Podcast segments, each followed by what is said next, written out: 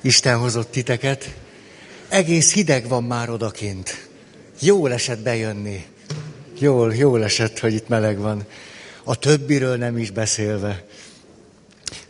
Arról tárgyalunk, most elmúlt alkalmak során ez, volt a, ez a téma volt a középpontban, hogy egy társkapcsolatot abból a szempontból különösen is, hogy az tud-e tartós és megelégedett kapcsolattá válni számunkra, nagyban meghatároz az, hogy az érzelmi összetartozásunk, az fönn tud-e maradni, átélhetővé válik-e, tapasztalható-e, hogy meg tudok tenni sok olyasmit, ami az érzelmi összetartozásunkat föntartja, erősíti, megújítja.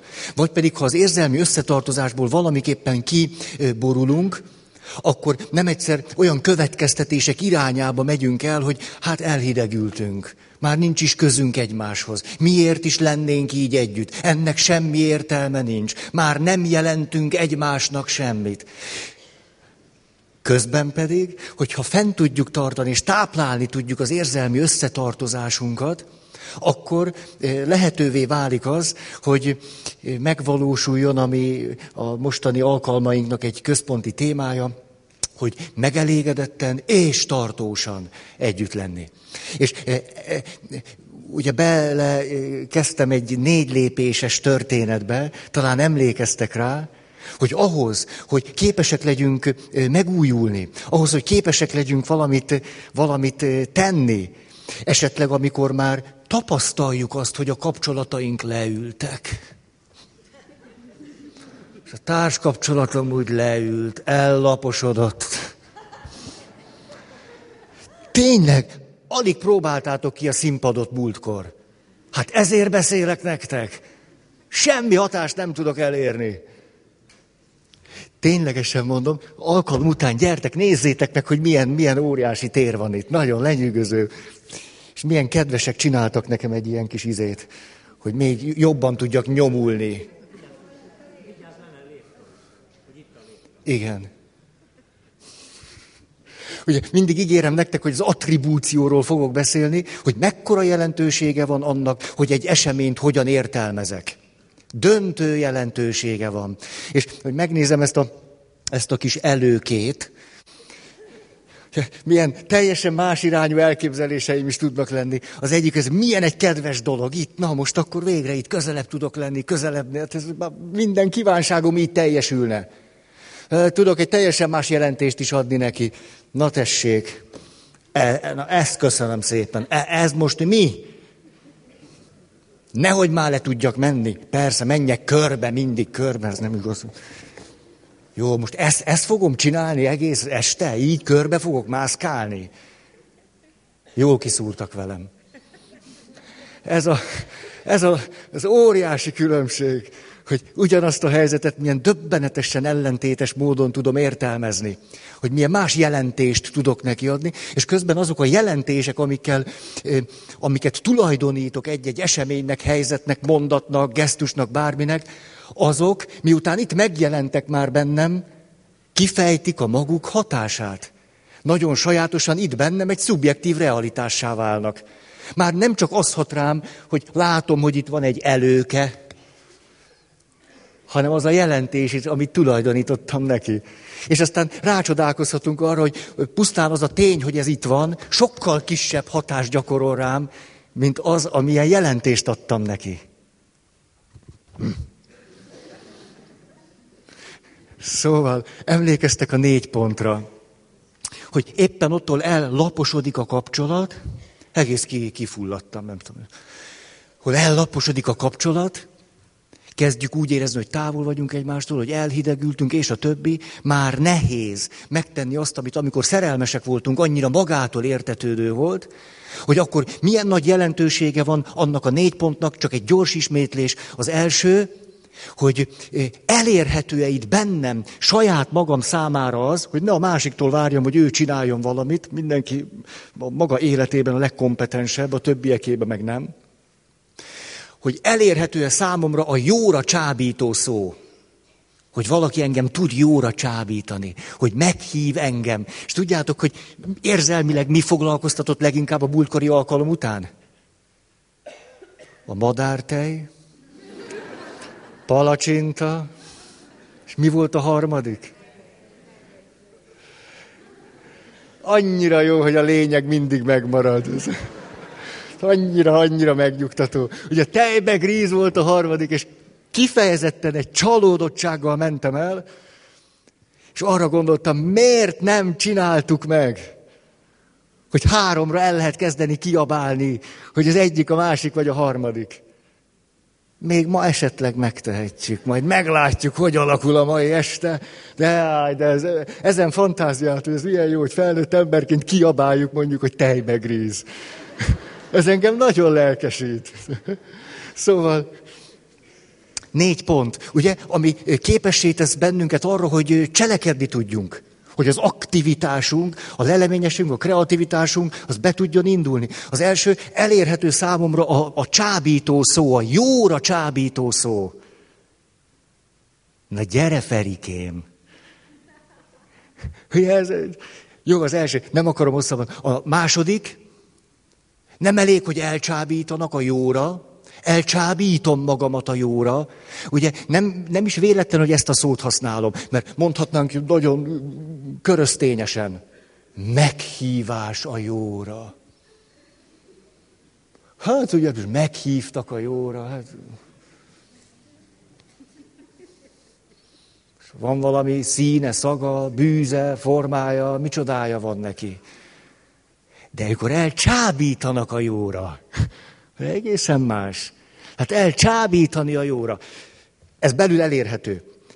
Élmények, emlékek fölidézésének ugye óriási jelentősége van. Fölidézem, és tudom, hogy ilyen lehetséges, és utána már nem az anyukámtól várom, hogy megnyugtasson engem, hanem én magam képes vagyok magamat megnyugtatni.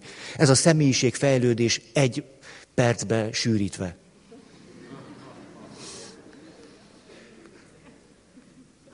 Anyukám gondoskodott róla, most én gondoskodok magamról. Pont. Tehát a második, ez nem elég önmagában, a második bátorítás, kapok bátorítást, adok magamnak bátorítást, képes vagyok bátorítani magamat, és persze, miután eh, elevenné tettem a bátorításra való figyelmemet, ezért a kapcsolataimból, eh, a beszélgetésekből, a kommunikációból meg is hallom azt, ami engem bátorít, hiszen éppen érzékeny vagyok rá, éppen nagyon is tudok figyelni ezekre a, a, a finom, finom ösztönző erőkre. Bátorítás. Harmadik, segítség. Jaj, de jó, hogy ilyen van. Hogy nem kell egyedül húzni. De jó ez hogy kik és hogyan és milyen sokat segítenek nekünk. És szinte észre se tudjuk venni, hogy, hogy igen, igen, mi mindig egy, egy történésnek a közepén vagyunk, és előtte is sokan járultak hozzá az életünkhöz, és utána is sokan hozzájárulnak. Jó, ez a harmadik, és emlékeztek itt, milyen fontos volt nekem a koncentrációs tábort túlélőnek a visszaemlékezése, hogy mi a közös pont azokban, akik túlélték. Szóval kétségkívül egy közös pont van, valaki valamikor segített nekünk. Ez volt a harmadik. És aztán a negyedik, amit nem lehet elégszer hangsúlyozni, ez pedig a dicséret, az elismerés és a taps, ami belénk épül, és erről beszéltünk múltkor. És Azért is beszéltünk erről múltkor, mert hogy az a témánk most az érzelmi összetartozás föntartása, megerősítése kapcsán, hogy az milyen nagyban múlik azon, hogy képes vagyok-e gondoskodó lenni. Hogy tudok-e gondoskodni rólad. Nem azért, mintha ne, te nem tudnál magadról, de tudjuk, hogy éppen a társkapcsolatban, főleg ahol meghittség van, és oda ajándékozzuk magunkat egymásnak, ott nagyon sok pszichés funkciót átadunk a társunknak. Ugye úgy kezdődik a történet, nem tudom magamat megnyugtatni, kell anya. És anyu jön, és ringat engem. És akkor megnyugszom, jaj, de jó. És akkor megint nyugtalan vagyok, megint megnyugtat, nyugtalan vagyok, megnyugtat. Hogy megy előre az élet, képes vagyok saját magamat is biztonságba helyezni, meg tudom magamat védeni, képes vagyok magamat megnyugtatni. Egy társkapcsolatban azonban egy nagyon érdekes dolog történik, miközben képes vagyok magamért tenni, magamat megnyugtatni, aközben ezzel a funkcióval fölruházlak téged, de már szabadon. Szabadon fölruházlak téged azzal a lehetőséggel, hogy te legyél az, aki engem mondjuk este megnyugtat. Én is tudnám magamat. Nem így van? Hát sajnos nem, de... de... De jó esetben igen, legalábbis biztos volt már, hogy képes voltam rá. Döbbenetes kísérleteket végeztek, nem is szeretem ezeket, mikor gyerekekkel szórakoznak. De főleg akkor, amikor még nem szabályozták eléggé a kísérleteket, az etikai szempontot nem figyelték elégségesen, akkor magára hagytak pici gyerekeket, vagy valami félelmetes dolgot vittek be abba a térbe, ahol ő volt, mondjuk egy műanyag pókot, tényleg ilyen agyament kísérletek, és akkor azt nézték, hogy a gyerek miközben abban az életkorban van, mert egészen pici, hogy rászorul arra, hogy az anyukája nyugtassa meg, mit kezd ezzel a helyzettel? És egész megrázó két dolog az egyik, hogy amikor nagyon picik vagyunk, és valami nagyon erős hatás ér bennünket, akkor nem tudjuk megnyugtatni magunkat. Nem tudjuk megvédeni magunkat, ezért megsérülünk. A másik pedig, hogy egészen pici kortól kezdve egyre jobban erősödünk abban a képességünkben, hogy magunkat képesek legyünk megnyugtatni. Vagyis, hogy magunkért tudjunk cselekedni. És ezért már két-három éves gyerekek egy nagy, undorító műanyagpók közelettével elkezdenek például dúdolászni. Énekelgetni, vagy magukat ringatni. Ez nagyon jó jele annak, hogy egy gyerek hogyan próbálja önmagát stabilizálni, megnyugtatni és magát megvédeni. Hűha. Érdekes, amikor felnőtt embereket látom, hogy ringatják magukat.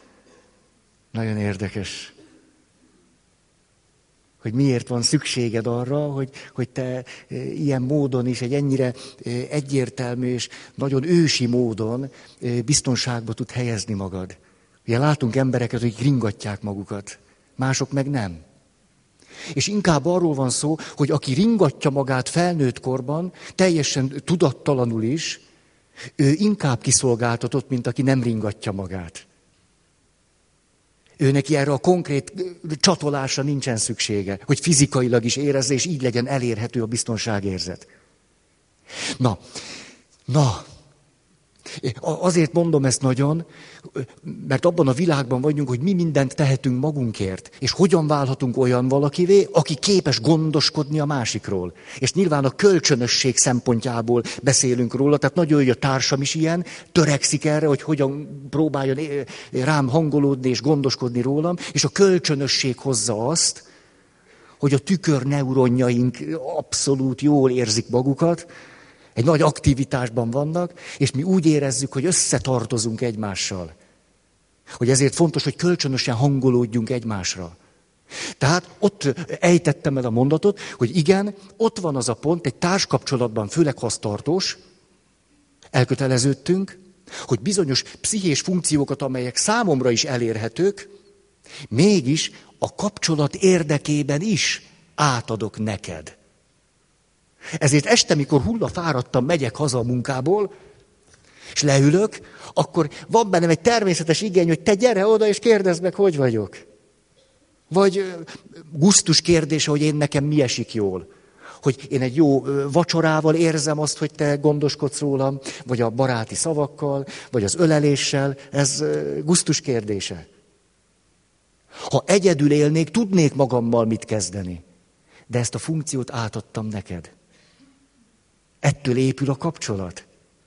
Ugye, és ez egy, ezért mondtam, hogy mekkora hálát érdemlő dolog, hogy én odaadom magamat neked a te tökéletlen szeretetedre. És milyen nagy dolog, hogy te odaadtad magadat nekem, hogy én tökéletlenül szeresselek téged. Hogy ez milyen nagy dolog. Sport. Szokták tőlem kérdezni, Feri, sportolsz még? Azt kell válaszolnom erre, nem, már csak mozgok. Lehet, hogy ezen változtatnom kéne. Majd a négy lépést bejárom ennek kapcsán. Jó, menjünk tovább.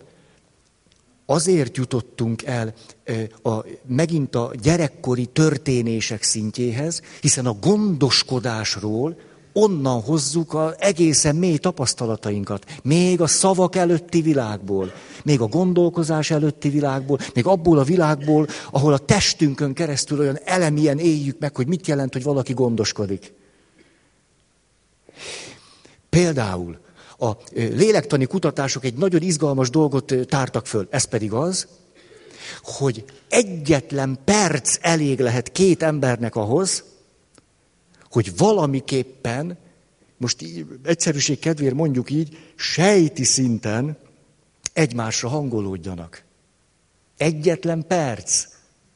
Akkor érdemes megcsinálni. És tudjátok, mi kell hozzá? Aha. Mondom a történetet, bár egy évvel ezelőtt meséltem. 90 valahány éves bácsi portás. És mindenki a csodájára jár, hogy 90 valahány évesen hogy lehet valaki ennyire friss és fit. És hallatlan szellemes. Például kérdezik tőle, hogy te, ez is, ez az atya hol van? Ez egy szerzetes rendben történik, és a portás is szerzetes. És kérdezik tőle, hogy te ez az, és ez az atya hol van, meg tudná mondani? Azt mondja, hogy hát, hogy ez és ez az atya hol van, azt talán ő maga sem tudja.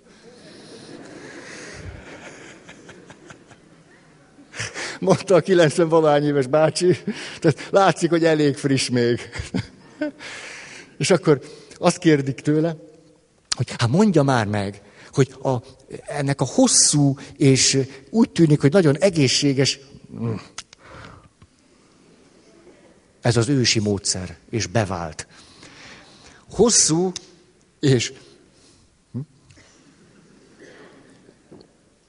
És úgy tűnik, hogy szellemileg friss életnek mi a titka?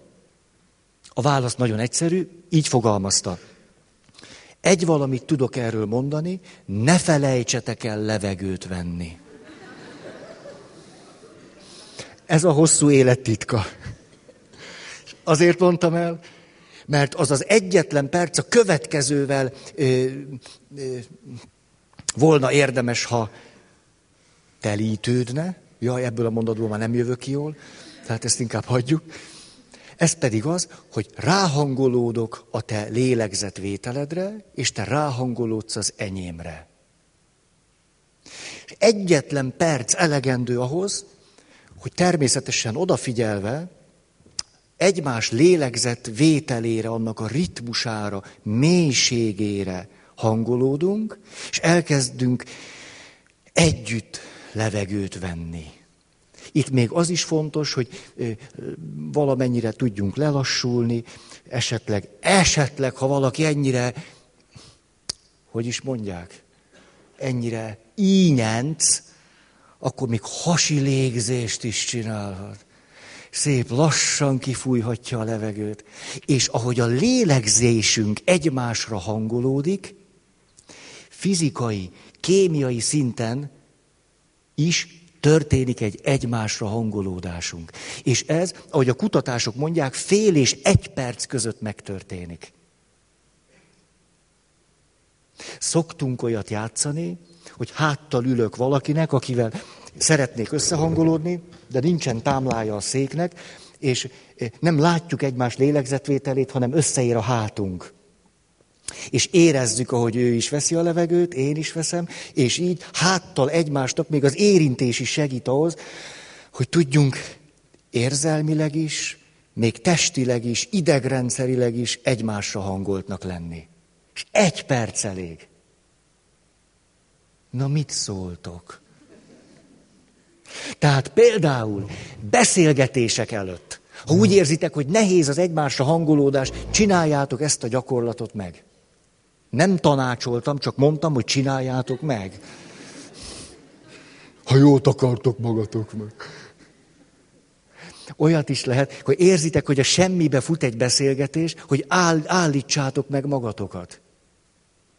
Ha úgy érzitek, nem megy, az, nem megy egymásnak a megértése. Állítsátok meg magatokat, és kezdjetek el együtt levegőt venni.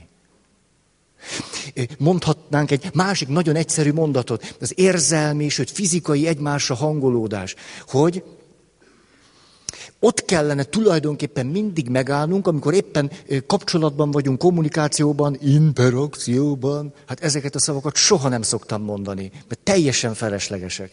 Tehát éppen beszélgettünk egymással, vagy valami történik köztünk, és úgy figyelem meg, hogy te adsz nekem egy jelzést arról, hogy én nem értelek téged. A kapcsolatainkban nagyon fontosak azok a pillanatok, amikor kifejezem felét, hogy te én azt hiszem, hogy most nem követtél engem. Vagy nem, te most nem, nem vagy velem. Most nem, nem értettél meg. De hát ne, nem ezt mondtam. Mikor kifejezzük azt, hogy de, de, de nem ezt akartam mondani, én nem ezt mondtam, én velem valami más van, akkor kellene tudnunk megállni. Az érzelmi összetartozásnak, az egymásra hangolódásnak ez, ez is az egyik kulcsa, hogy fontosnak tartom azokat a pillanatokat, amikor te közlöd velem, hogy te ezt nem így élted meg. Te nem ezt érzed, veled nem ez van, nem ezt akartad mondani, te nem ezt gondolod, te nem így emlékszel. Tehát amikor arról adunk üzenetet, hogy kezdünk távolodni, és az egymásra hangolódás kezdett megtörni. Tulajdonképpen egy kapcsolatban gyakran adunk ilyen jelzéseket.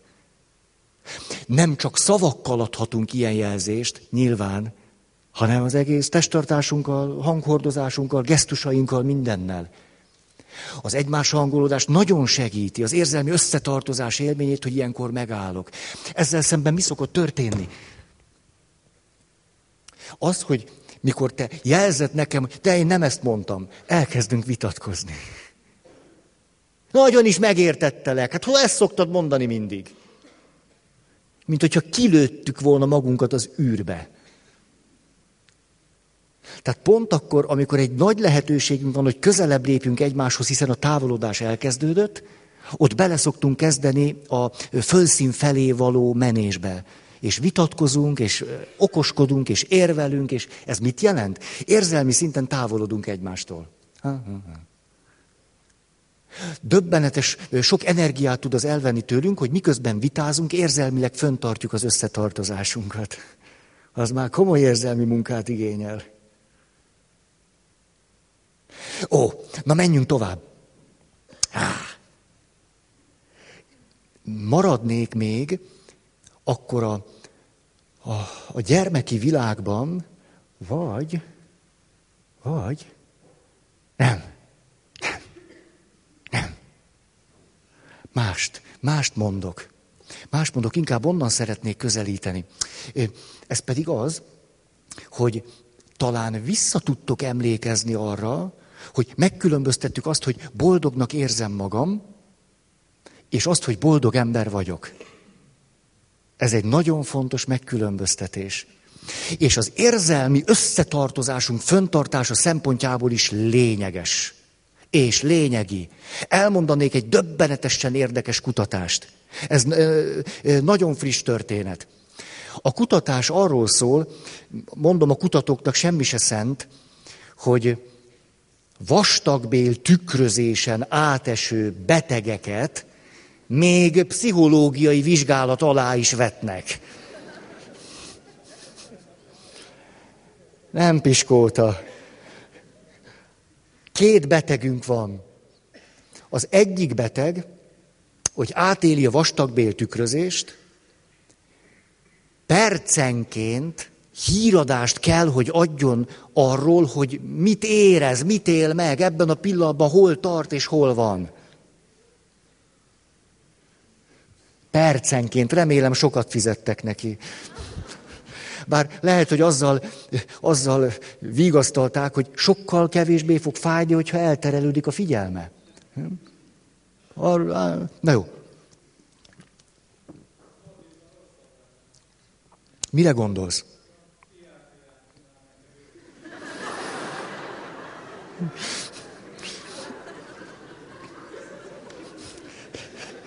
Örvendek a fantáziádnak nagy hasznát veheted az életben. Szóval percenként beszámol arról, hogy a vastagbél tükrözés során milyen érzéseket, érzelmeket, lelkiállapotot él meg. Percenként. Tik, tik, tik, tik, tik. A másik beteg ugyanígy jár el. Tik, tik, tik, tik, tik, tik. Kapnak két grafikont. Az egyik grafikonon a következőt lehet látni, most az egyszerűség kedvéért mondom, mondjuk A beteg meg B beteg. Ez annyira emberi, hogy... A beteg grafikonja úgy néz ki, hogy körülbelül mondjuk egy harmad annyi ideig tartozi, tart a végbéltükrözés. Egy harmad. B betegnél háromszor annyi. Valószínű ez így, így megfelel. Ahol egyharmad annyi ideig tartott a végbéltükrözés, ott a fájdalomnak van két csúcsa. És azután a végbéltükrözés hirtelen abba ha marad, és a beavatkozásnak vége. B betegnél háromszor akkora, háromszor annyi ideig tart a végbéltükrözés, van a fájdalomnak négy csúcspontja, és plusz háromszor olyan hosszú. A, az utolsó csúcspont után a fájdalom egyre enyhül. Úgy a percenként való beszámoló alapján ezt látjuk a grafikonon. Most, ha megkérdezzük, hogy melyik beteg élt át több fájdalmat. Kinek fájt jobban? Hát világos is. A helyes válasz a B. Hát látni való, csak ránézünk a grafikonra, ott van két csúcspont, harmad annyi idő. Itt van négy fájdalmi csúcspont, háromszor annyi idő. Hát persze, hogy a B páciensnek, kliensnek fájt jobban. És gondoljátok, hogy a történetnek itt van vége? Hát ezt nem mondtam volna el ezer embernek. Képzeljétek el, itt hagytam volna abba. Na, akkor most menjünk tovább, és akkor és így ültök, hogy e, na, ez most már kész. Mert ugyanis időről időre megkérdezték őket, hogyha visszaemlékeznek arra, hogy milyen élmény volt számukra a vélbéltükrözés, akkor hogyan számolnak be róla? Most kitalálhatjátok, hogyha ugyanígy számolnak be, hogy A őrzi a rossz élményt, és B nem, B őrzi a, a nagyobb rossz élményt, és A a kisebbet, akkor sem mondtam volna el. A visszaemlékezésben az derült ki, hogy hiába él át háromszor annyi ö, fájdalmat a B kliens, úgy emlékszik vissza az eseményre, hogy nem is volt annyira szörnyű. Lehet, hogy veled csinálták, és akkor...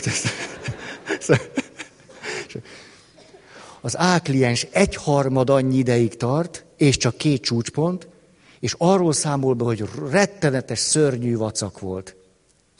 És a kutatók elkezdték a fejüket vakarni. Na ez hogy van? Ha megismételték a kísérleteket, elkezdtek vele dolgozni, kiderült, hogy itt valami realitás derült ki. Mégpedig a következő, hogy különbség van a között, hogy a tapasztaló én mit él át, ő, aki itt, és most azt mondja, ez most fáj, most melegem van, most nem, most fázol, most nem kapok levegőt, kapok levegőt, kényelmetlen a szék. És a között, ahogyan a visszaemlékező énben egy élethelyzet, vagy esemény, vagy történet megőrződik. A kettő nem ugyanaz. És nagyon egyszerűen azt mondhatjuk, hogy ténylegesen óriási különbség van a között, hogy valaki boldognak érzi-e magát, mert az a tapasztaló énnek a beszámolója magáról. Hogy most boldognak érzem magam, vagy harmonikus vagyok, kiegyensúlyozott. A emlékező én egy rettenetesen nehéz élethelyzetre is tud úgy visszaemlékezni, hogy nem is volt olyan szörnyű. Vagy fájt, de. Bár ez és ez történt, azonban vagyis reális azt mondani, hogy valaki azt mondja, én boldog ember vagyok, Mert hogy visszanézek az életemre, az élethelyzeteimre, történéseimre, én megelégedetten látom, ami történt velem. Persze a realitásomat nem vesztettem el. Igen, volt a végbéltükrözés kétségkívül. Magamtól nem mentem volna el. Tehát nem úgy emlékszem rá, hogy hát életem csúcsélménye. És mégis ő, hogy visszanéz, azt tudja mondani, hogy egy boldog ember vagyok.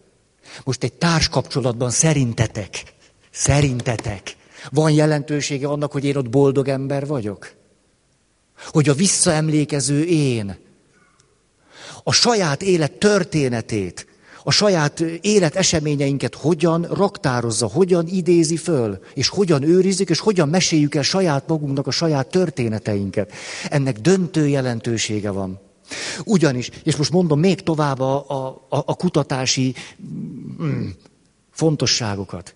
Ugyanis három kimagasló és nagyon jelentős összetevője van annak, hogy az emlékező én, ha visszaemlékszik a saját élet történeteire, eseményeire, akár egész életútjára, ő boldog emberként emlékszik-e vissza? Vagy pedig azt mondja, hogy jó, hát vannak szép emlékek, de hát az élet azért vacak úgy, ahogy van. És ez a három dolog nagyon érdemes tudnunk. Hm.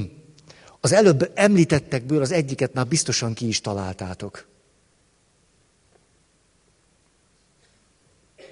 Elrejtettem. Nem eldugtam, csak elrejtettem. Benne volt abban, amit elmondtam.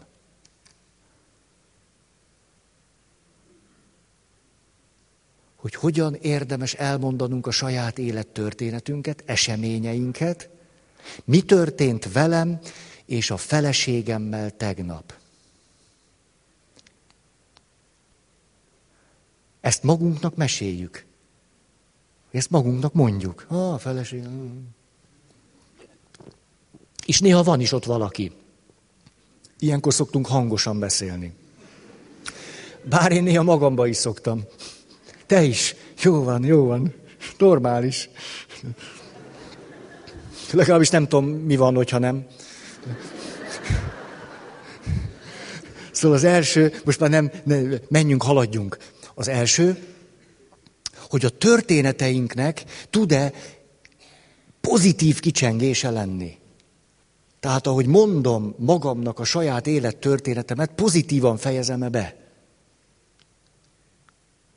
Az nem azt jelenti, hogy elrugaszkodtam a valóságtól, átfestettem a történetet, hanem, és emlékszem, ezt nagyon mondtam nektek, mi mindannyian az összes történetünket szabadon befejezhetjük. Remélem erre még emlékeztek, minden történetünket, ameddig élünk, szabadon befejezhetjük. A, a klasszikus példám, Hiába halt meg az édesanyám jó régóta. Halt meg az édesapám jó régóta. Haltak meg a nagyszüleim nagyon-nagyon jó régóta. A velük való kapcsolatomnak a történetét én folyamatosan mondom. Nem így csináljátok? Néha magunk is meglepődünk, egy-egy dolog tudatosul, és de elmondanám apámnak. Ó, ha anyám ezt látta volna. Ó, ha nagyi tudná, hogy ez történt velem. Tovább építjük magunkban ezeket a kapcsolatainkat. És tovább, ezért a maga a történés is tovább megy bennünk. Tehát például, mondom a legszörnyűbbet, mondjuk annyira haragudtál éppen apádra, hogy amikor haldoklott, nem látogattad meg a kórházban. És amikor meghalt, nem mentél el a temetésére. És erre ülsz otthon, és azt mondod, ez rettenetes, ez rettenetes, hát ezzel már nem lehet mit csinálni. Hát apám meghalt, tehát ennek a történetnek itt vége van. Most már sírhatok e- ezen, ezt már nem lehet megváltoztatni. De fájdalmas, ha valaki ezt így látja. A fantáziánkat, a kreativitásunkat, a képzelő erőnket egész bátran elővehetjük, mint ahogy egyébként ezt tesszük is. Kétféle ember van, most nagyon egyszerűen, ez nem egy tudományos kutatás. Az egyik ember miután nem ment el az apja temetésére, még 40 évig busong. És mindig elmondja ezt a történetet, ha nem szégyelli annyira, hogy egyáltalán ne is beszéljen róla, hogy á, tudjátok, na ez nagyon fáj. Nem tudom magamnak megbocsájtani. Ez a történet benne ott tart, amikor éppen utoljára magának elmondta, hogy nem tudok magamnak megbocsájtani. Nem az apja halálánál tart a történet, hanem ott, hogy apám meghalt 40 éve, és én azóta 40 éven keresztül nem tudok magamnak megbocsájtani. A történetük ott tart. Éppen az a vége, hogy apám meghalt, és én nem bocsájtok meg magamnak. Itt tart. Ez most a vége. A másik ember azt mondja, hú, de, de fájt ez, mikor rájöttem, na akkor elkezdtem ezen, ezen dolgozni, hát, hát hogy? Elmentem akkor egy pszichológushoz, vagy akárkihez, és beszélgettünk erről, és, és ez történt. És utána kezdtem valahogy, valahogy jobban lenni, akkor utána rájöttem, rájöttem először is, hogy mennyire érthető, hogy én nem mentem el a temetésére. Tudtam együttérző lenni magammal, nem megvetni magamat azért, amiért nem mentem be a kórházba, mert megértettem, hogy mi minden játszódott le bennem, nem is tudtam, hogy tényleg ennyi, ennyi oka volt annak, hogy én ezt tettem. És akkor utána meg tud magának bocsájtani. Utána magában ez nagyon sokféle formában történt. Elmehet a temetőbe, és mondhatja az apjának, hogy apám, te annyi minden történt velem, te el se tudod, hogy én mit szenvedek a veled való kapcsolatommal. Hát, ha te azt tudnád, hogy többet beszélgetek vele most, hogy meghaltál, mint amikor még éltél. Akkor az apjával való kapcsolatának a története hol tart? Hogy tíz éve egyre szorosabb a kapcsolatunk. Ez a történet ott tart. Hogy apám, éppen ott tartok most veled, hogy kezdünk jóba lenni. Na ehhez mit szólsz? És arra gondolok, hogy én is meghalok, és majd elmegyek innen, hát kíváncsi lennék rád. Remélem te is fejlődtél. Ezt értem az alatt, hogy minden történetünket, kapcsolatunkat, élethelyzetünket, eseményünket tulajdonképpen ameddig élünk, tovább mondjuk. És hihetetlenül nem mindegy, és közben pedig szabadok vagyunk abban, relatív szabadságunk van, hogy egy történetet hogy fejezünk be. Illetve, hogy tudatosítjuk-e azt, hogy már most a problémánk nem az, hogy az apánk meghalt, és nem mentünk el a temetésére, hanem hogy 40 éve azt mondjuk, hogy ezt nem lehet magamnak megbocsájtani. És nem csináltam vele semmit, csak ezt a fájdalmat őrzöm. Hogy az igazi problémám ez. Hogy 40 éve nem kezdtem vele semmit. Tehát ez az egyik, hogy akkor tudok boldog ember lenni, megelégedetten nézni a társamra, a társammal való kapcsolatomra. Ha a kettőn kapcsolatát magamban, hiszen azt nem mindig átélem, hanem az emlékeimben őrzöm. Ez megy bennem. Hát tudjuk, hogy most erre lemegyek. Milyen világban élünk? Hát döbbenetes, hogy azt mondod, hogy hát a, a, a társkapcsolat, hogy, hogy egy életre szeretnék veled élni. És praktikusan ez mit jelent? Hogy naponta mondjuk két órát töltötök ébren együtt. Nem, nem így van? Jó, hát hármat, nem, egyet, nem tudom. Akár mennyit. Ha most szűkítenénk a kört, hogy azzal, akire azt mondtad, te vagy az életben a legfontosabb. Négy szem közt, valami meghitt közegben, mennyi időt töltesz el naponta? Miközben úgy él benned, ő az az ember, akit a legjobban szeretek. Nem egyszer percek jönnének ki. Most, ha még szűkítenénk a kört, és azt mondjuk, mennyi időt töltesz el négy szem közt megfelelő közegben, azzal a valakivel, akire azt mondod, hogy nagyon szeretlek téged, úgy, hogy nem valami mással foglalkoztok, hanem a kapcsolatotokkal. Hogy éppen egészségedre. Hogy éppen azt építitek. Na, az hány perc? Úgy, és akkor megyünk a másodpercek világába.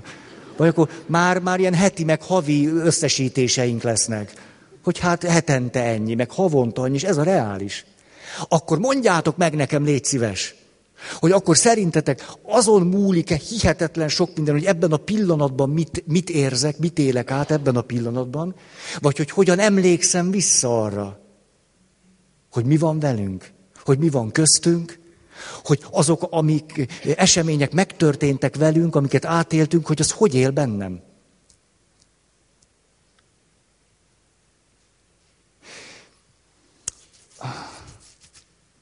Ennek tehát, hogy az emlékező én hogyan emlékszik, akár azzal szemben, akár azzal együtt, hogy a tapasztaló én mit tapasztal, óriási jelentősége van. És mondom akkor a másik két dolgot is, nem tudom, kicsit lassan haladunk, vagy nem, nem, nem, nem tudom, nem tudom, mi van. Hogy a második így szól, hogy látom-e a csúcspontokat. Eléggé ki tudom-e emelni a kettőn kapcsolatának a csúcspontjait, gyújtópontjait, a fontos pillanatokat, és ezeket tudom-e őrizni? Tudom-e a kettőn kapcsolatát úgy mesélni, hogy jó a vége, és kiemelem belőle a csúcspontokat. Hogy hát, tegnap este nagyon vacak volt. Jó, össze is vesztünk, aztán elég hidegen, ott feküdtünk egymás mellett. De reggel megkérdezted, hogy hogy szeretném inni a kávét. Ó, azért ez jól esett. Akkor kiemeltem egy folyamból valamit. És azt mondtam, hát ebből a történésből, hogy összevesztünk, és este ez történt, és éjszaka ez történt, és, és, és, és, van ennek egy csúcspontja, amikor megkérdezted, hogy hogyan innám a kávét. Mert az utóbbi időben kevesebb cukorral iszod. Most is akkor két cukor elég? Ez egy csúcspont. És a történet úgy fejeződik be, hogy tulajdonképpen egész jó érzésekkel mentem el otthonról. Valami, valami remény el, elkezdett bennem, bennem elevennek lenni. Most így vagyok itt.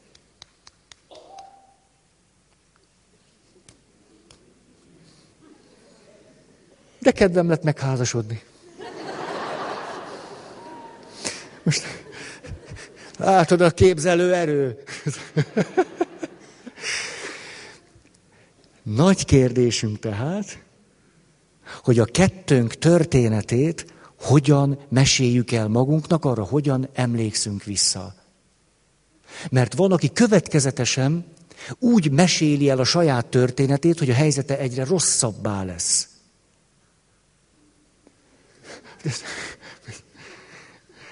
És vannak, akik ki tudják emelni a csúcspontokat, és tudnak jó, jó, jó befejezésig menni. Mondanék itt egy másik realitást. Ha az emlék, a tapasztaló évnel kezdjük. Képzeljük el, hogy nyáron nyaraltatok. Remélem. Légy A nyaralás nem pénz, hanem bátorság kérdése. Elmentetek nyaralni. Képzeljük el, hogy két hétig nyaraltatok valami hihetetlenül jó helyen. Ah, Korzika. Ah. ha megkérdezzük a tapasztaló ént, hogy a két hét nyaralás jobb-e, vagy az egy hét, a tapasztaló én mit fog mondani?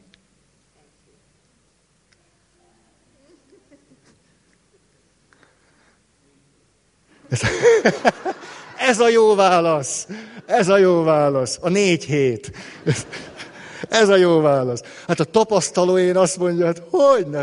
Egy hétnél a két hét pont kétszer annyira jó. A négy hét meg hú, előíze a paradicsomnak. A tapasztaló én ezt mondja. De most ugrik a majom a vízbe. Az emlékező én, ha visszaemlékszik a nyaralásra, ő neki melyik a fontosabb, hogy egy hét vagy két hét? Számít-e neki, hogy egy hét vagy két hét? A tapasztaló énnek tök mindegy. Egyszerűen. Mi? Igen, igen.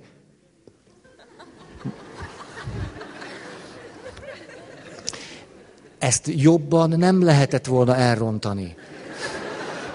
Mert éppen a rosszat mondtam. Szóval, látjátok? Na, nem mondok semmit. A, inkább beszélek. A, de, amit most csináltam, ez pontosan ugyanaz, amiről beszélek. Hogy elrontottam valamit. De gondoljátok, hogy nekem kedvem van ma este úgy lefeküdni, hogy ú, a közepén a degáz volt. Ú, ú, mikor ú, súlykoltam nekik, hogy tapasztaló én, meg emlékező én, és ma annyira nyomtam nekik, már kicsit láttam is, hogy már azt mondják, hogy hagyja már abba ezt, hát értjük, hát és akkor, amikor úgy nagyon akartam valamit, akkor pont elszúrtam a lényeget, és ó, nem is bírok aludni. Ó, fene egyenek, kell várni egy hetet, míg akkor ez, ez nem volt jó. Most akkor egy hét múlva, és az a baj, hogy egy hét múlva is tök bizonytalan az egész. Mert vagy, vagy jó lesz, vagy nem. És nem, nem csak rajtam múlik, annyi minden külső körülményen múlik, és nem is vagyok hatással rájuk. Elszúrtam. Nem is akarlak titeket látni. Mert fölidézitek a fájdalmamat. Csúnyák. Megvan ez nektek?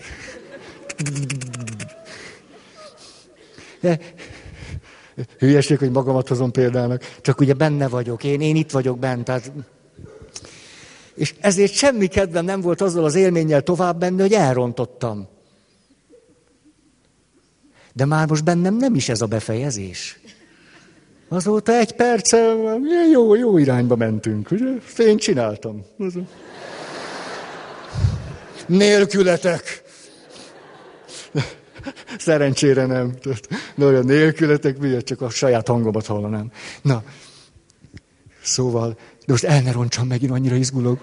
Most, most, most, most jön a nehezen, mert már be, kicsit bevésődött a rossz minta. Most, Inkább mondom, nem kérdezek. Az, az, Szóval az emlékező énnek hihetetlenül teljesen mindegy, hogy két hét volt a nyaralás, vagy egy. Mert ő arra emlékezik, hogy egy jó nyaralás volt. Az emlékező én egy másik időben van.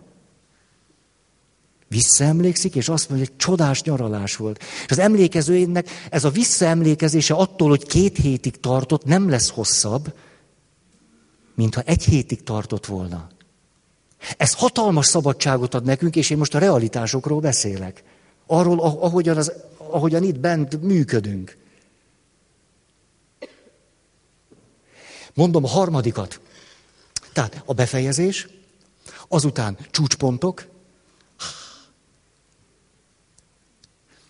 és a harmadik. Ma is volt már ebben részünk, sajnos. Nem sajnos. Mélypontok. Ez fájt. Nem, nem, hát ez, nem. Nem. Nem a mélypontok. Fordulatok. Fordulat. Ahol valami fordulat történt. Ezért hogyha én a mi kettőnk kapcsolatát képes vagyok úgy fölidézni magamban, hogy találom a jó, jó, jó végeket, hogy ez a történet most ott tart, ez most ott tart, ez most így. Látom a csúcspontokat, és képes vagyok fölismerni, kiemelni a jó fordulatokat. Na ott egy de szép dolog történt. Na, azt nem tudtam volna én csinálni. Jaj, rögt a fejemben egy, egy, rögtön egy csomó minden megjelent. Hogy de nagy dolog az, mikor ezeket a fordulatokat elkezdem észrevenni, és elkezdek érzékeny lenni ezekre a szép fordulatokra. Ezek egész pici dolgok is tudnak lenni. Egészen kis fordulatok. De fordulat. Hmm. Ez a három. Tehát az emlékező én, ha egy boldog emberben emlékezik, akkor tudja, hogy szabadon fejezheti be a történeteit, és azoknak látja a pozitív végét, képes a csúcspontokat kiemelni, és Látja a fordulatokat. És azért kötöm ezt ide, mert hiszen a gyerekkori gondoskodásunk tele van ilyen jó, jó végekkel. Ha vissza tudunk így emlékezni rá, akkor tele van jó fordulatokkal. Igen, így történt, de aztán. A kérdés, hogy ezt tudom-e így elmondani magamnak. Na, gyerünk!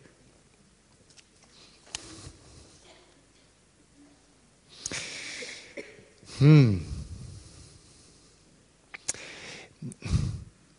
Hmm. Jó, ha most a történet mesélésünknél vagyunk, mondanék egy történetet. De valós történet lesz.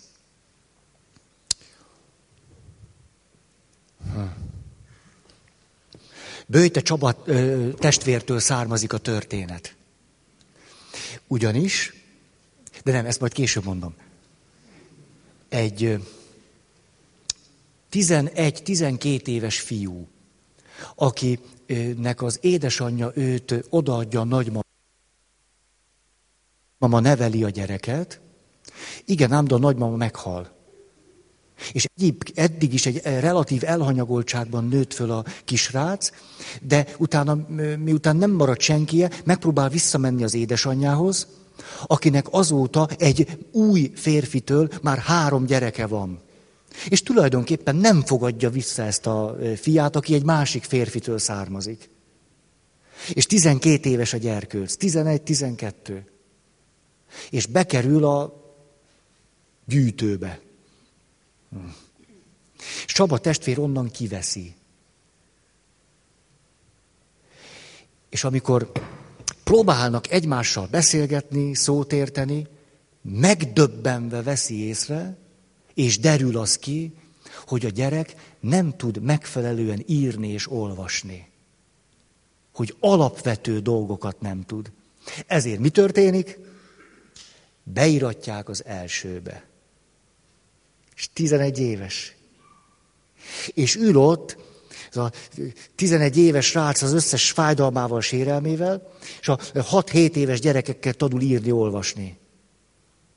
A folytatás megjósolható. A kicsik elkezdik csúfolni. Mire a nagy mit csinál? Öt gyereket jól elagyabudjál. Jön a nevelő, Csaba testvérhez, mondja, na ezt a gyereket azonnal innen el kell tüntetni. Hát ez, ez egy abszurdum, egy nonsens, ami történik. Csaba testvér a következőt teszi.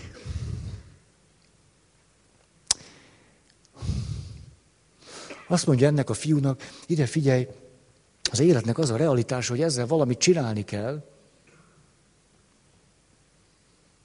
Tudod mit? Bemutatom neked azokat a gyerekeket, akiket megvertél.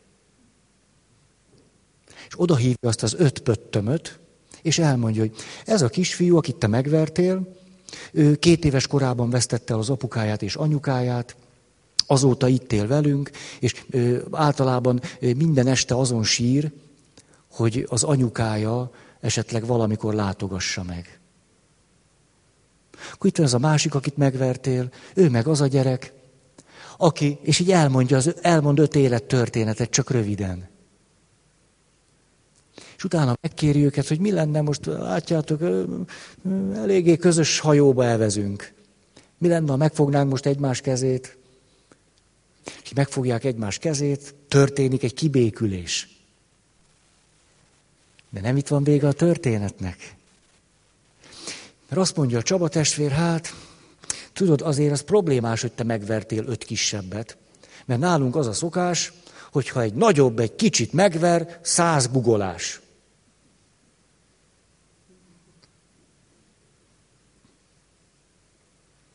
Hát mutasd meg, milyen erős vagy.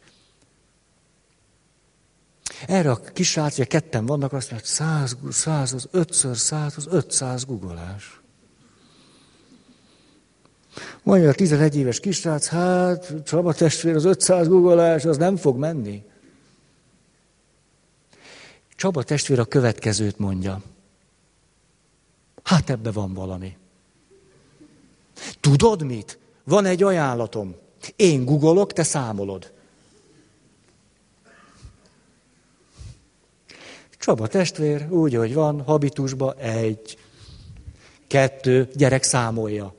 Na a negyediknél azt mondja, Csaba testvér álljon meg, hát ne csinálja ezt, ne gugoljon már, hát én, én vertem meg maga, mit csinál itt?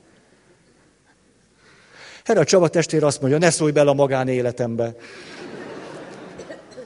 Akkor googolok, ha akarok. Hat, hét, na és így tovább. Megegyeznek, hogy el, elosztják 250-250-be, legugolják.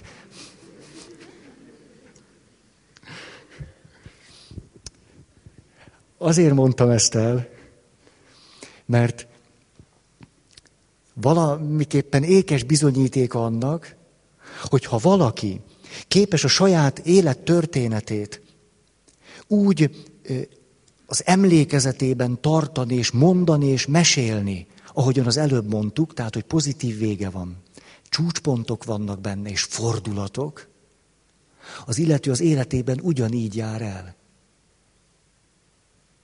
Jár kell, és állandóan benne van annak a, az egészen a sejtjeibe megtalálható tapasztalata és tudása és lendülete, hogy valami jó véget fogunk itt csinálni.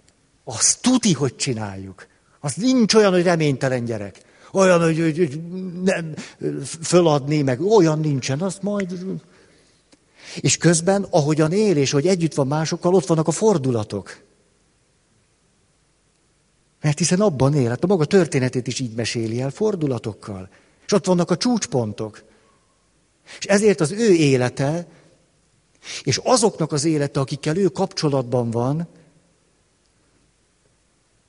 teljesen más. Pontosan az tükröződik abban, ahogy kapcsolódni tud, ahogyan a történetét el tudja mondani.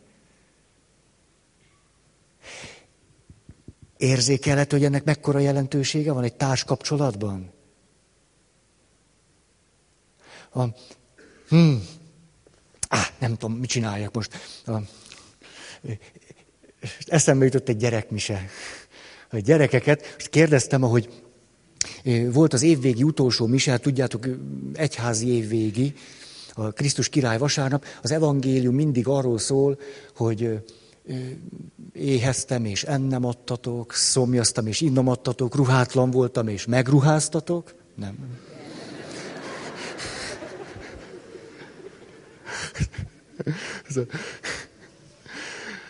De hát ruhátlan voltam és fölruháztatok, akkor beteg voltam és meglátogattatok, idegen voltam és befogadtatok, és mi a hatodik? Jaj, mondjátok, mondjátok, tik, tik, tik, tik. Tessék? Ah, melyik? Úgy van, börtönben voltam, és meglátogattatok. Na, ez a hat, ez volt az evangélium. Ugye, hogy ki az, aki az Isten országába jut, aki az éhezőnek enni ad, szomjazónak, és így tovább. Na, de a gyerekeknek ezt elmondjuk háromszor, elalszanak a végére. Ezért aztán mondtam egy vándoros mesét nekik, hogy szoktam. Ha figyeljetek! Képzétek el, hogy a vándor elindult, és ahogy ment, ment, mendegélt az útján, egyszer csak látott valakit, aki nagyon keservelsen sírt, és akkor oda ment hozzá, megkérdezte, kiderült, hogy nagyon régóta nem ivott. Hogy itt bizony nincsen se patak, se forrás, ő megy egészen szomjas, és elfogyott már minden vize. És hát akkor a vándor adott neki inni, mert az ő tarisznyájába volt még. És akkor az az illető, akinek adott vizet, azt mondja neki, jaj, köszönöm a vizet, meg a többit is. És aztán megy tovább, és valaki nagyon éhes, lerövidítem, mesegyilkosság.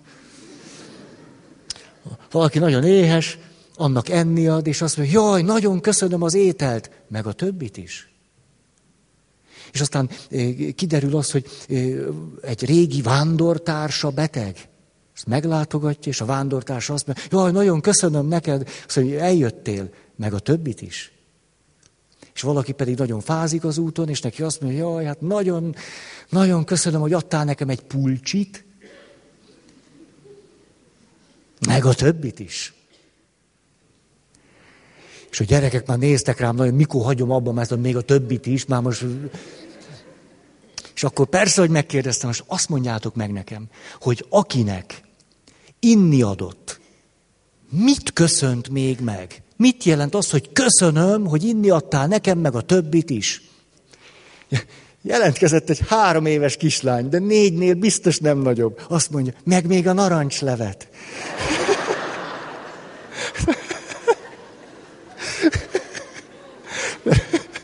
Mert az két különböző dolog, tehát, hogy inni adott és narancslevet. Ez olyan gyönyörű, hogy hát akkor elképzelte, elképzelte, vár, mit az narancslés, már ott volt a szájában narancslevet. Hát e, ennek a kislánynak az emlékezetében a történet narancslével együtt van. Ez egy narancsleves reklám. Narancslevet. Inni adott és narancslevet. Ennek van egy párhuzama, egy pici csak elrugaszkodok. Család, és van egy pici fiú, ő is három-négy éves, és mondják, hogy szombaton elmegyünk kirándulni.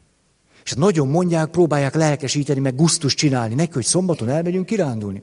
És a kirándulás vége felé járunk, és kérdezi az apukájától, hogy apa, most már egész nap mentünk. Mikor jön a kirándulás?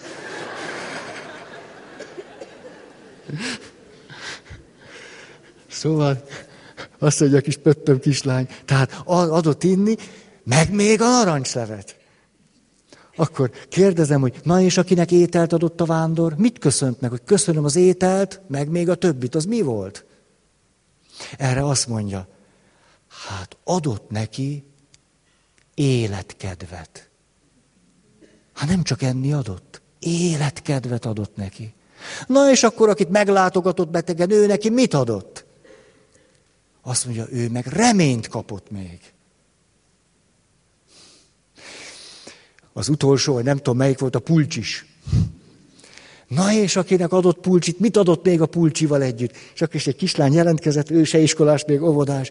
Hát nem csak pulcsit adott atya, meleget is. A pulcsit, meg a meleget. Olyan, olyan szép ez, ahogyan ezek a gyerekek tovább szőtték a mesét. És el, elkezdték érzékelni, hogy mikor adok enni, azzal sokkal többet adok, és a, hogy a láthatatlan hogyan jelenik meg. Ó, hát jó így a hetet kezdeni. Tovább megyünk.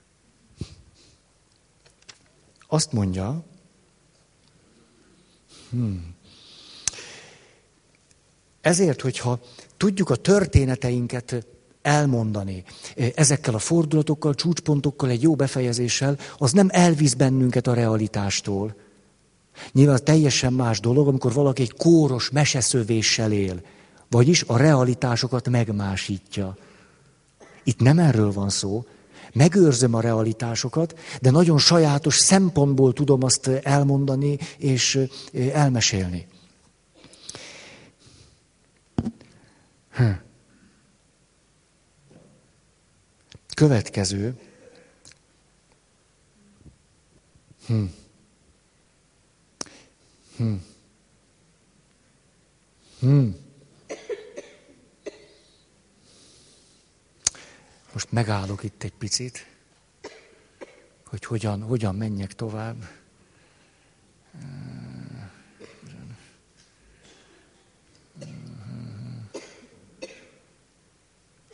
Oké. Okay. Mondok egy Csaba testvéres történetet még. Csaba testvér egy olyan gyereket fogad magához, aki sok éven keresztül volt a nagy gyűjtőbe. Most így mondom ezt. És befogadja magához, és az első alkalommal próbálnak beszélgetni. A Csaba testvér azt kérdi, Na, hogy vagy? Sehogy. Na, van-e valami, amit, amit szeretsz? Mi, mi a te kedvenc ételed?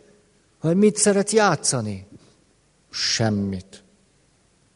Na, van-e valami kedvenc meséd? Nincs.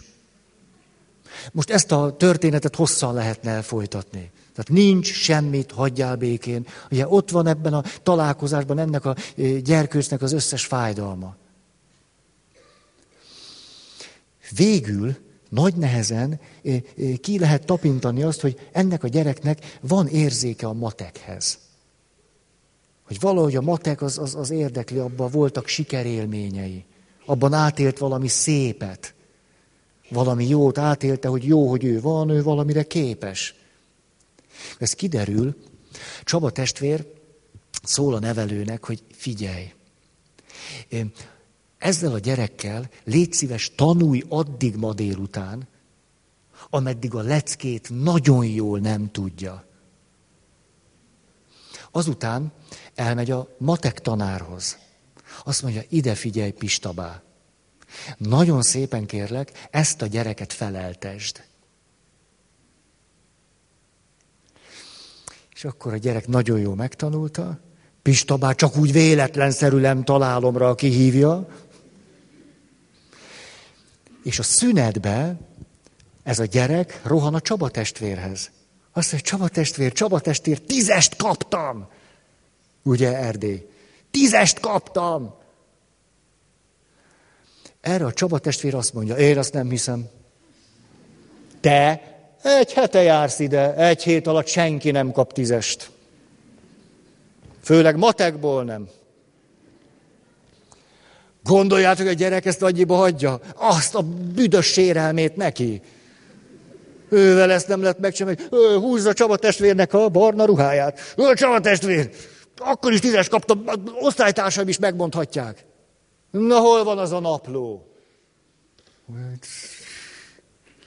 Na nézzük csak, hogy is hívnak? Nézd, azt mondja, azt mondja, igen. Na de hogyha lóvá tettél, meg lesz a bőtje.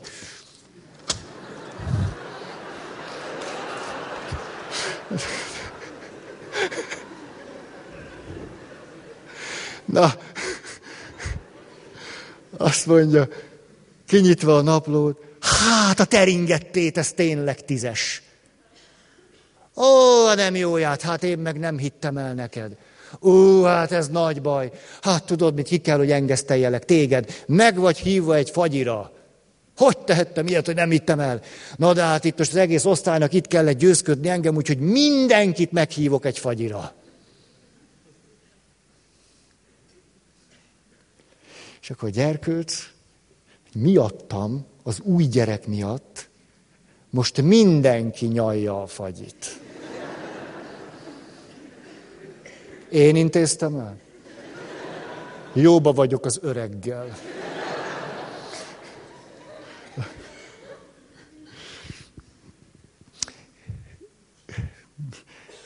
Fordulatok. Nincs olyan, hogy vége, hogy reménytelen, hogy abba kell hagyni, hogy minek, már nem érdemes. Fordulatok, csúcspontok. Jaj, nem akarok többet beszélni. Ezzel akkor be, be, bezárom a mait.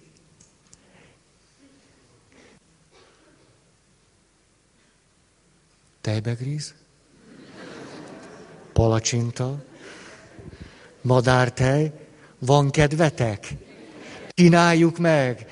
Jó, jó. Tehát akkor számolok, és amikor hogy egy, kettő, há, rom, és akkor romra kiabáljátok, amelyiket ti szeretnétek ma este tenni. Egy valamit szeretnék kérni, hogy egyszerre, és hagyok egy pici időt, hogy kitaláld. Tehát ezt légy szíves, vedd komolyan. Most ezt jó, mélyítsd el. Nekem sincs meg. Nekem.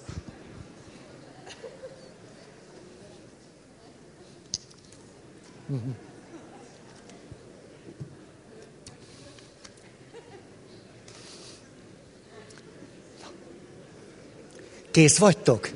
Kész vagytok? Jó. Én úgy fogom, direkt nem a mikrofonba fogok, csak az egy, kettő, hármat mondom a mikrofonba, de én is kiabálok. Jó? Mehet? Oké. Okay. Egy, kettő, három.